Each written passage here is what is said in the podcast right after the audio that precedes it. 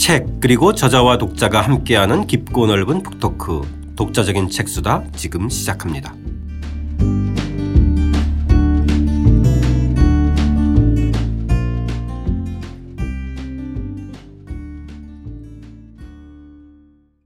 주경철 스님과 함께하는 주경철의 유럽인 이야기 2권 6장입니다. 합스부르크 가문이 유럽 지도를 바꾸다. 레오폴트 1세와 카를로스 2세 오늘 첫 번째 시간입니다. 합스부르크 가문의 역사, 죽음과 유전병의 끔찍한 드라마 편 시작하겠습니다. 213쪽 도입부 함께 읽어보겠습니다. 합스부르크 가문은 유럽에서 오래되고 영향력이 큰 가문 중 하나다. 이 가문은 신성 로마 제국의 지배권을 놓고 룩셈부르크 가문과 경합했지만 14세기 이래 제위를 독점하여 사실상 황실의 지위를 누렸다. 이 가문의 원래 근거지는 독일 남부 혹은 스위스 지역이었다. 합스부르크라는 이름은 현재 스위스의 아르가우 지역 1에 위치한 하비히츠부르크 또는 옛 독일어 하프에서 유래했다고 한다. 합스부르크 가문은 역사의 우연에 힘입은 결혼 외교 전략으로 광대한 영토를 획득했다. 최종적으로는 중국 황제처럼 대륙 전체를 하나의 제국으로 통합하여 지배하려 했지만 그 꿈은 무의로 돌아갔다. 카를 5세 이후 이 가문의 영토는 에스파냐계와 오스트리아계로 나뉘었고 17세기 후반부터는 각자의 길을 걸었다. 이것은 유럽 역사의 진행 방향을 바꾸어 놓았다. 합스부르크 가문의 영토가 오늘날로 보면은 꽤 넓어요. 뭐 독일 남부, 오스트리아, 네덜란드, 스위스도 일부 들어. 네, 스위스 일부, 헝가리, 헝가리. 그다음에 어, 하여튼 그 폴란드. 폴란드 까지 가지는 않지만 네. 뭐 아직 그 경계가 어, 왔다 갔다 해요. 일부. 네. 에, 그리고 한때는 이제 스페인도 들어간 적이 있고 네. 그다음에 북부 네, 네 덜란드 오늘날의 네덜란드 벨기에 오늘날의 체코 오늘날의 북부 이탈리아 남부 이탈리아 그래서 거의 유럽의 절반이에요. 어. 그러니까 노려볼 만 했죠. 이 정도면은 나머지 지역을 저 마저 공격을 해가지고 하면은 진짜 유럽 전체가 하나의 제국으로 들어갈 수도 있어요. 물론 이제 네. 가능성이 그렇게 높진 않았습니다만 사실 이게 이제 중국사와 유럽사의 가장 큰 차이죠. 그러니까 중국은 이미 고대부터 하나의 제국이 형성돼서 제국 질서가 쭉 이어져 왔고 네. 유럽은 로마 제국 이후에 이제 그 제국의 역사가 끊어졌는데 제국이 없진 않지만 희미한 개념이고 매우 약한 존재고 네. 그래서 어, 이 타이틀로 보면은 다른 왕들보다 하나 위인 황제 제국이지만 실제로는 그냥 큰 나라 중에 하나. 네. 오히려 프랑스보다도 힘이 그렇게 크지 않고 오히려 약한 요런 정도. 네. 요게 이제 제국의 역사냐 아니면 그 그러네. 개별 국가들 연합 그 그들 간의 역사냐 이게 이제 가장 큰 차이입니다. 네. 이전에 스님께서 말씀하셨지만 신성하지도 않고 제국이 아닌 예, 제국도 그쵸? 아니고 로마와도 무관한. 로마하고도 무관한. 네. 볼테르가 한 말이에요. 예. 자, 1666년 12월에 이 비인의 한 왕궁에서 음, 황제 레오폴트 1세와 에스파냐 공주의 결혼식이 열렸다. 그야말로 이제 세기의 결혼식. 요즘 같았으면은 뭐 CNN에서부터 뭐 BBC 난리가 아니었을 텐데 생중계하느라고 그죠? 예. 예. 근데 이거 보면은 아그 다른 데보다도 이 훨씬 더 규모가 큰 것 같아요. 네. 이걸 보면 뭐 수백 명이 수레와 군함을 끌고 가고 또 수백 명의 말탄 기사들이 행진하고 뭐 백 명의 악대가 이렇게 북치고 트럼펫 뭐 이런 걸 보면은 아이 뭐 아주 그또 비인에 가면 호프브루크 궁이 있는데 거기 가서 한번 이렇게 보면 야 여기에서 그 정도의 행사가 가능했나 싶을 정도로 뭐 그, 어, 그렇게 엄청나게 크진 않거든요. 네. 하여튼 뭐 정말 장대하게 결혼식을 벌였네요. 그러니까 군함을 수백 명이 끌고 갔다 뭐 수레와. 뭐, 모 조 군함을. 모조 군함이겠죠. 그죠? 예. 당연히. 예. 자, 이 214쪽의 그림을 보면 신랑과 신부의 초상화가 상당히 독특해요. 예. 뭐 특별한 의상을 입고 찍은 듯한 모습입니다. 그러니까 이게 신혼초라 네. 뭔가 좀 퍼포먼스를 좀 퍼포먼스를 한번 해서 연극 의상을 입고 이렇게 그렸네요. 아 예. 뭐 아주 의상도 이게 보면은 굉장히 화려하고 네, 자세들도 그렇고. 예. 네. 여기 지금 그래서 아직까지는 행복해 보인다라고 지금 썼는데 왜냐하면 이제 아 이게 정말 불쌍하죠. 그렇죠. 뭐 아이 낳다가 얼마 안 있다 죽고 아, 이러니까. 그러니까. 네. 일단 여기 결혼식의 포인트는 오늘 저희가 얘기하는 거의 포인트는 신랑 신부가 삼촌과 조카 사이였다. 예. 이거잖아요. 예. 예. 이게 지금 이제 이, 어, 합스부르크 제국이라고 부르죠. 합스부르크, 신성로마 제국 합스부르크가 어, 하나는 말 그대로의 제국 을 유지하면서 이제 이게 동유럽 쪽이고 하나는 스페인 쪽이고 이게 물론 스테이터스는 낮아서 왕입니다만 그래서 이게 합스부르크 스페인, 합스부르크 오스트리아로 나누어져 있는데 네.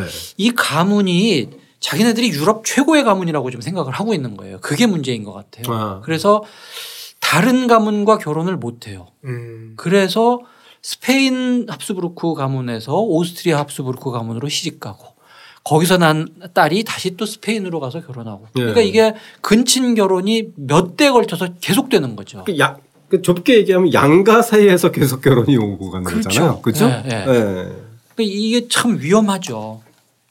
유 전자 폭탄이 결국은 이제 터지는 거죠. 네. 자, 일권에서 저희가 이제 까를 오세에서 살펴봤듯이 그러니까 제국 건설에 실패한 까를오세가 장남 펠리페에게 에스파냐와 아프리카 식민지를 주고 그죠? 예. 예. 그리고 이제 동생 페르디난트에게는 신성 로마 제국 황제와 유럽 지역을 물려줘 가지고 이게 이제 이제 나눠지게 된 거죠. 그렇죠. 그러니까 칼 5세만 하더라도 어 그거를 모조리 다 한 몸에 가지고 있었고 가지고 프랑스를 공격해서 프랑스를 무너뜨리고 이제 아예 이제 유럽 전체를 먹겠다고 그랬는데 그게 실패하니까 네. 어, 이 큰 영토를 혼자 통치하는 거 어렵다. 네. 제가 이제 직감을 한 거예요. 그래가지고 네. 아들 쪽 동생 이렇게 나눠 놓은 거죠. 황, 황제 계승 문제 같은 것도 굉장히 잘못하면은 그게 흔들리면은 전체가 흔, 위험하니까 어, 당시에 그냥 자기 동생에게 어, 다음번 황제 계승권을 미리 확, 확보해 놓는다는 차원에서 이제 이 동유럽을 맡긴 거죠. 네. 동유럽이 왜 복잡하잖아요. 또 그 터키랑 전쟁도 벌여야 되고 뭐, 뭐 이러니까 아예 네가 미리 좀 그쪽에 가서 어, 그쪽 일을 네가 잘 꾸려라라고 했는데 이제 이게 완전히 두 개의 파트로 나뉘어진 거죠. 네. 그러면서 양쪽이 이제 계속 지금 좀 전에 얘기한 것처럼 근친혼으로 근친 결혼을 예. 계속 한 거고요. 216쪽 상단에 보면 선생님께서 이렇게 표현하셨어요. 이 두 신랑 신부에 대해서 죽음과 유전병의 끔찍한 드라마를 간신히 피한 생존, 생존자다. 네. 이 말이 사실 절감이 안 될 것 같지만 이 신랑 측 레오폴트 1세 집안과 이 신부 측 에스파냐 공주 이 마르가리타 테레사의 집안을 살펴보면 정말 이 선생님의 표현이 절대 과장이 아니다는 것을 이제 알 수 있는데요. 일단 양쪽을 한 번씩 좀 살펴보겠습니다. 일단은 네. 216쪽을 먼저 읽어보겠습니다. 신랑 측입니다. 우선 신랑 레오폴트 1세의 집안을 보자. 레오폴트의 아버지인 황제 페르디난트 3세는 1631년 에스파냐 국왕 펠리페 3세의 딸 마리아 안나와 결혼했는데 여기에서 두 아들과 딸 하나가 성년까지 살아남았고 다른 세 아이는 어려서 사망했다. 살아남은 아들 중 하나가 레오폴트다. 이 첫 번째 부인이 마지막 아이를 낳다가 사망하자 페르디난트 3세는 마리아 레오폴디네와 재혼했으나 그녀 역시 이듬해 아이를 낳다가 사망했다. 이때 태어난 아이 또한 10대에 죽었다. 1651년 세 번째로 엘레오노라 곤자가와 결혼하여 아이 넷을 낳았다. 이 중 두 명은 어릴 때 사망하고 딸 둘이 성년까지 살아남았다. 첫 번째 결혼에서 얻은 두 아들 중 장남 페르디난트가 아버지의 뒤를 이어 황제가 될 예정이었으나 1654년 21살의 천연두로 급작스럽게 사망해 뜻하지 않게 동생 레오폴트가 후계자가 되었다. 이후에도 삼촌과 배다른 동생들이 줄줄이 사망했다. 그 결과 이들이 물려받을 영토가 모두 레오폴트의 수중에 들어감으로써 제국 영토의 집중도가 훨씬 높아졌다. 이때 형성된 제국의 모습이 대체로 1918년까지 지속되었다. 그 레오폴트가 얼마나 험난한 과정에서 살아남은지 여실히 드러나요, 그죠? 예. 그 태어나기도 힘들고 태어나자마자 죽기도 하고. 네. 그리고 또 성년이 되기 이미 다 이미 전에 다 죽고. 그러니까 이게 어 이런 현상들이 그 이전 때부터 계속 있었어요. 네. 계속 근친혼을 하니까 그 위험한 뭐 그런 그 저 유전 질병들이 자꾸 발현이 되고 그래서 태아 때 많이 죽고 네. 태어나서도 얼마 안 있다가 죽고 뭐 전염병 걸려서 죽는 거는 뭐 건강한 사람도 그럴 수는 있겠지만 몸이 약하다는 이야기예요. 어 그러니까 이제 보면 계속 죽는 이야기예요. 네. 그때 선생님 궁금한 게 이런 과정을 통해서 의학적 지식이 그 당시 없다고 하더라도 이게 문제다 이런 생각을 안 했을까요? 어, 요 뒤에 보면 그래서 이제 지금 결국은 음, 합스부르크 가문이 아닌 다른 가문에서 드디어 그렇죠. 사람을 데려와서 결혼을 하는. 그러니까 굉장히 의, 늦게 그래요, 그것도. 의식을 하기는 했지만 예. 그래도 그거를 못 버리는 거예요. 그러니까 우리 가문 내에서 지금 어떻게 해서든지 하여간 음, 그래도 어쨌든 아이를 낳아서 음. 이 영토가 어, 뭐 잘못 결혼하고 이러면 왜 이웃 나라 안에 넘어가기도 하고 이럴 위험이 항상 있으니까 네. 어, 하여튼 어떻게 해서든지 요 안에서 빨리 어, 재혼 삼혼을 하더라도 이제 이 안에서 아들을 얻자는 생각을 버리질 못하는 거죠. 아 예. 이 와중에서 그래도 황제가 된 레오폴트는 다방면에 출중했다면서요? 네, 지금 보면 원래 자기 형이 있었으니까 형이 이제 황, 황제가 되고 자기는 어, 교회로 나가야지 그래서 어, 공부를 많이 한 거예요. 성직자가 되, 고 뭐 이래야 되기 때문에 어, 뭐 어학 실력도 뛰어나고 역사, 문학, 과학 공부, 뭐 신학, 철학, 음, 그다음에 연금술 이런 것까지 두루두루 공부를 했기 때문에 어, 상당히 이제 그 그런 면에서는 밝은데 무엇보다도 음악에 굉장히 밝아요. 그런데 이게 작곡도. 작곡도 하고 특히나 이쪽 오스트리아의 황제들 보면은 왜 그 옛날에 아마데우스라는 영화 보면은 그 네. 모차르트 그 영화잖아요. 그때도 그 황제 보면 자기가 어, 곡 이렇게 자기가 이렇게 피아노 쳐보기도 하고 그렇죠. 뭐 그러잖아요. 네. 네. 실제 그래요. 어, 황실의 사, 사람들이 대체적으로 음악적 재능이 뛰어나고 또 어릴 때부터 교육을 어릴, 예, 받고 예, 어, 웬만한 악기 또 이렇게 연주도 잘 하고요. 음. 마리 앙뚜아네트도 보면은 왜 무슨 하프, 플루트 다 잘하거든요. 네. 음. 전반적으로 이 지역 사람들이 오스트리아 쪽 사람들이 어, 음악적 그 굉장히 수준이 높아요. 오늘날까지도. 네. 특히나 이제 이 레오폴드 같은 경우에는 어, 이 무슨 뭐죠? 이 오페라 같은 작품에 자기가 아리아 하나 작곡해가지고 집어넣기도 하고 그렇죠. 이, 이 네. 정도 수준입니다. 네. 우리로 보면 뭐 세종이 그랬다고 하는데 그렇죠? 네. 네. 자, 아무튼 군사적 재능 빼놓고는 다 뛰어났다. 그죠? 예. 사실 정, 정작 중요한 건 군사 문제인데요. 지금 이상하게. 네. 자, 이제 신부 측 사정을 한번 살펴보겠습니다. 217쪽 마지막 단락입니다. 다음으로 에스파냐 공주인 신부 마르가리타 테레사의 집안을 보자. 그녀의 아버지인 펠리페 4세는 여성들에게 인기가 좋았다. 벨라스케스가 그린 그의 젊은 시절 초상화를 보면 미루어 짐작할 수 있다. 약간 느끼하게 멋을 부린 국왕께서 수많은 여인과 연애 행각을 벌여 모두 32명의 아이를 낳았다는 소문이 돌았으나 일단 그런 이야기는 뒤로 하고 공식 결혼만 살펴보도록 하자. 펠리페 4세는 1615년 프랑스 국왕 앙리 4세의 딸 엘리자베트와 결혼했다. 여기에서 8명의 아이를 얻었으나 대부분 1, 2년도 못 가 죽었다. 성년이 될 때까지 살아남은 유일한 사람은 막내 마리아 테레사로 나중에 프랑스의 루이 14세와 결혼한다. 펠리페 4세는 1649년 오스트리아의 마리아나와 재혼했는데 그녀는 바로 앞에서 살펴본 황제 페르디난트 3세의 딸이자 자신의 조카였다. 빈을 떠나 마드리드에 도착한 마리아나는 우선 왕비는 공식 석상에서 웃으면 안 된다는 말에 질겁했다. 빈에 비해 마드리드의 왕실 분위기는 훨씬 더 딱딱했다. 40대의 남편은 밤에 시인들과 모임을 자주 가졌는데 시를 짓는 것 말고도 꽤나 방탕한 노래를 즐겼다.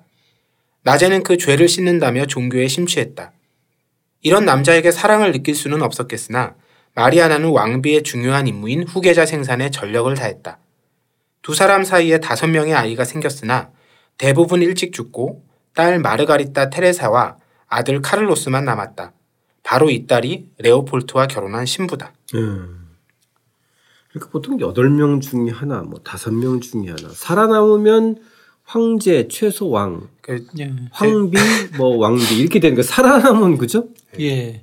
그러니까 이게 뭐 너무 세세한 이야기는 사실은 복잡해서 뭐 그렇죠. 뭐 그걸 다 알 필요는 없지만 네. 하여튼 굉장히 많은 아이들이 태어나서 많이들 죽고 결론적으로 지금 이 스페인 왕실에서 보면은 어 아들 하나 딸 둘이 살아남은 거예요. 그렇죠. 그 네. 아들이 카를로스 나중에 이제 이 저 루이 14세의 뭐 이 카를로스가 아이가 없이 죽었기 때문에 이제 네. 스페인 왕위 계승 전쟁 벌어나고 한 바로 그 문제의 그 왕이죠. 네. 그래서 그 아들이 하나 있고 딸이 둘인데 그 딸 중에 하나는 루이 14세와 결혼을 했고 그렇죠. 언니 네. 그다음에 동생이 이제 지금 우리가 이야기하는 레오폴트 황제와 결혼을 한 거죠. 예. 자, 그렇다면 이런 비극적인 환경에서 살아남은 생존자로 15살에 이제 그 이 황제 레오폴트와 결혼한 이 마르가리타 테레사의 삶은 어땠을까 한번 좀 보겠습니다. 220쪽 하단 함께 읽어보겠습니다. 레오폴트와 결혼한 후 마르가리타 테레사 역시 합스부르크 가문의 다른 사람들과 비슷한 운명을 맞았다. 여러 차례 임신을 했지만 번번이 유산을 했다. 어렵게 두 아들을 낳았지만 한 아이는 사산이었고 다른 아이는 태어나자마자 죽었다. 딸 하나를 얻은 후 마지막 아이를 출산하다가 산모가 죽자 제왕절개를 했지만 이 아이 역시 곧 사망했다. 그녀의 나이 고작 21세 때의 일이니 참으로 애달픈 일이 아닐 수 없다. 그녀가 세상에 남긴 유일한 딸 마리아 안토니아는 후일 바이엘은 선제우와 결혼하여 세 아들을 낳았지만 모두 어릴 때 죽었고 그녀 역시 23세의 젊은 나이로 세상을 떠났다. 아 정말 비극적인 과정이면서 삶 자체도 비극적인. 네, 21살에 그 아이 낳다가 어, 뭐 죽고 그 아이도 다 죽고 지금 그렇잖아요. 네. 이 아이들이 뭐 태어나자마자 죽고 한 그 아이들이 엄청나게 많잖아요. 네. 그래가지고 걔네들 다 어디 갔을까? 그러면 비인에 갔을 때 거기 그 카푸친 지하묘소, 황실 지하묘 건물이 이렇게 있어요. 아, 일반 지하묘가 따로 있나요? 예. 어, 일반 관광객들은 거기 잘 안 가는데 아. 단지 역사가잖아요. 그렇죠. 그러니까 이제 남들 안 가는. 직접 가보셨군요. 네. 근데 사실 또 사람들 많이 가요. 거기 가 보면은 아, 그 비인에 비인 시내에 있어요. 아. 거기 들어가 보면은 뭐 거기 이제 간단한 그 저 표시가 있죠. 무슨 황제 뭐 뭐뭐 뭐, 뭐 그러고 누구의 몇째 아들 일곱 번째 아들 뭐 여덟 번째 아들 뭐 아, 아이들 묘소가 엄청나게 많은데 또 그거를 참 기묘하게 그렇게 어, 해골 뭐 이런 모양으로 이렇게 조각을 해놓고 이래가지고 아, 조금 아, 분위기가 그렇겠네요. 예, 그 안에 들어가서 보면은 아, 정말 인생이 무상하구나. 그래도 거기서 제일 어 뭔가 이게 볼만한 그런 거는 마리아 테레사 황후 황제 여, 여 황제 있죠. 네네. 어, 그, 그 사람 그 그러니까 저 마리 앙뚜아네트의 어머니죠. 거기는 아주 그 관도 굉장히 크고 자기 남편하고 사이가 좋았다 그래요. 네. 그열 아이를 열 열여섯인가 낳죠. 그래서 그 둘이 아주 다정한 모습으로 이제 조각상을 해놓고 뭐 그런 정도 볼거리가 있습니다. 네. 네. 그꼭 가보시라고 권할 정도는 아니지만 예. 한번 의외로 재밌어요 들어가서 보면. 그러니까 비네 가서는 사실상 일반 사람들은 거의 가보기 힘든 장소인 것 같아요. 뭐 오페라를 구경하든지 뭐 그러겠죠. 그렇죠. 묘소를 가진 않겠죠. 예. 꺼림칙하잖아요. 그렇죠. 네. 조금 좀 그래요. 네. 청취자 여러분들께서는 좀 한번 가보실만 할 것 같고요. 쌤 특이하게 222쪽에 예, 그림 한 장이 등장해요, 쌤. 음. 예. 예. 이 마르가리타 테레사가 등장하는 한 장의 그림인데 그러니까 어렸을 때의 그림이죠, 그렇죠? 그렇죠. 예. 대략 뭐 이 네, 네 살인가 다섯 살인가 네, 다섯 살 정도 됐을 때인 것 같은데 요 그림은 선생님이 좀 직접 좀 이야기 좀 해주시죠. 아니 근데 이 그림은 너무 유명하고 너무 근데 굉장히 복잡해서 예, 예. 신비한 예. 구도라고 그래서 예. 정말 많은 연구를 하고 있죠. 지금 여기 예. 이게 어, 이 거울을 통해서 보는 그 사람이 보는 무엇을 그린 뭐 이런 식의 음. 음. 굉장히 복잡한 그렇죠. 구도로 알려져 있는 그림인데 예. 이게 화가도 등장하고 그죠? 예, 화가 네. 자신도 있고 네. 저쪽 문을 열고 들어오는 뭐 이 사람이 누구며 뭐 하는 지금 그 그래서 구도가 굉장히 복잡하고 흥미로우면서도 그런 그림으로 유명하죠. 근데 이게 음그 마드리드 어 국립미술관 여기 가면은 방 하나에 따로 이게 있어요. 아 예. 제일 유명한 그림이죠. 거기 뭐 네. 뭐 여러 좋은 그림들이 많이 있지만 네. 어, 여기 보면은 그래서 뭐 그림 자체를 제가 전공이 아니라 잘 모르겠지만 어, 요 공주가 지금 있고 어 그 왕 부부도 저 저 뒤에 지금 이렇게 거울에 비쳐 보이고 오른쪽에 보면은 지금 메니나스라고 하는 건 시녀들이거든요. 네, 네. 제목 자체도 그래요. 그 옆에 보면은 어, 스페인 왕실에서는 특이하게 난쟁이들, 난쟁이들이 많이 있어요. 일종의 엔터테이너로. 음. 그 마드리드 거기 가서 보면은 왕실을 그린 그림 보면은 유명한 난쟁이들 초상화들이 굉장히 많이 있습니다. 네. 그러니까 이제 또 황실 안에도 자유롭게 드나들었나 봐요. 아니 그 거기 그냥 있는 거예요. 아, 이, 이, 예. 저 난쟁이들 이, 런 사람들. 아 거기서 사나요? 거기서 살죠. 네. 그 의미를 잘 모르겠어요. 그러니까 이거를 뭐 이렇게 어, 몸이 불구인 사람을 대놓고 뭐, 뭐 그런 의미는 아닌 것 같아요. 네. 그거를 깔보고 뭐, 이, 뭐 조롱하면서 놀고 이런 게 이런 게 아니에요. 오히려 네. 좀안 아픈 사람 이런 사람들을 이렇게 왕실에서 먼저 나서서 이렇게 모시고 하는 약간 그런 의미도 있는 것 같고 참 네. 특이한 현상이죠. 아, 공연 같은 것도 좀 하고. 공연 같은 것도 하기도 하죠. 예, 그렇죠. 예, 예. 그런 것도 같아요. 예. 보면은 뭐 서커스 옷 같은 거 입고 있고 그래서 이 왕실 사람들을 역시 좀 즐겁게 하는 엔터, 엔터테이너 역할을 하기는 하죠. 네. 이 벨라스케스의 그림 자체의 그 분위기를 보면 어쨌든 전체적인 색깔이나 이런 거는 좀 되게 좀 어둡고 침침한데. 네. 그죠?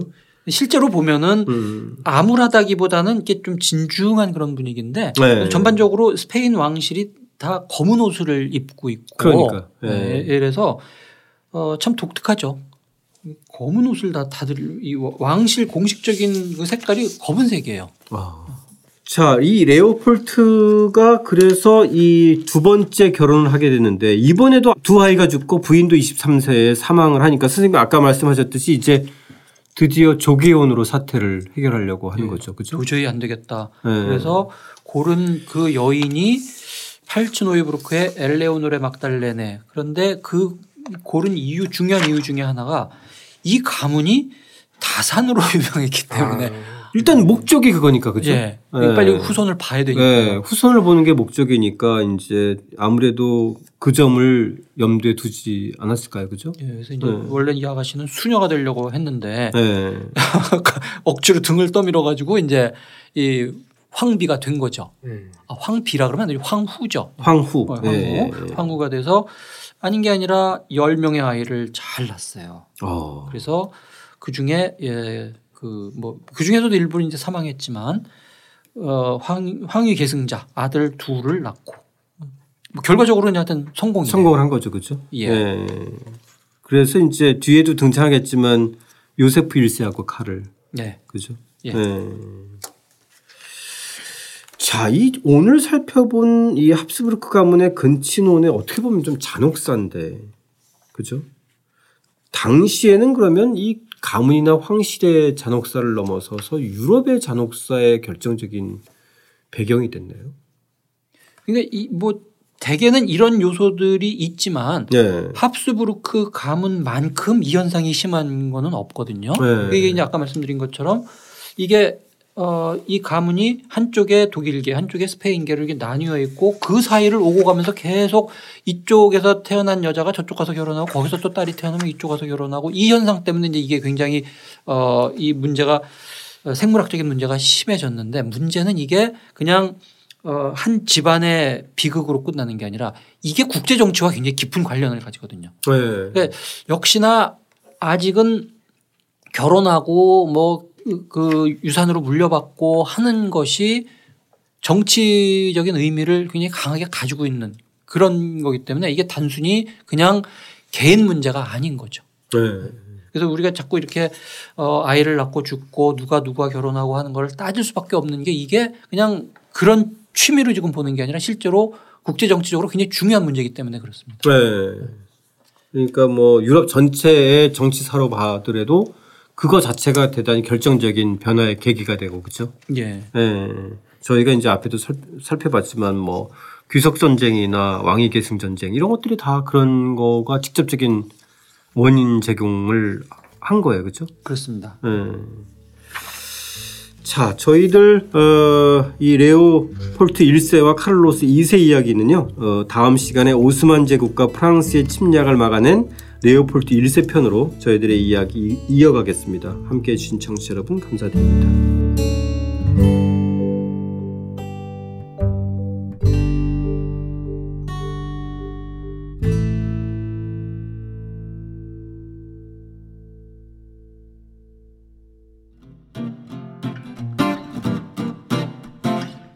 독자적인 책 수단은 책 읽는 사람들이 모이는 공간 알라딘 서점과 함께합니다.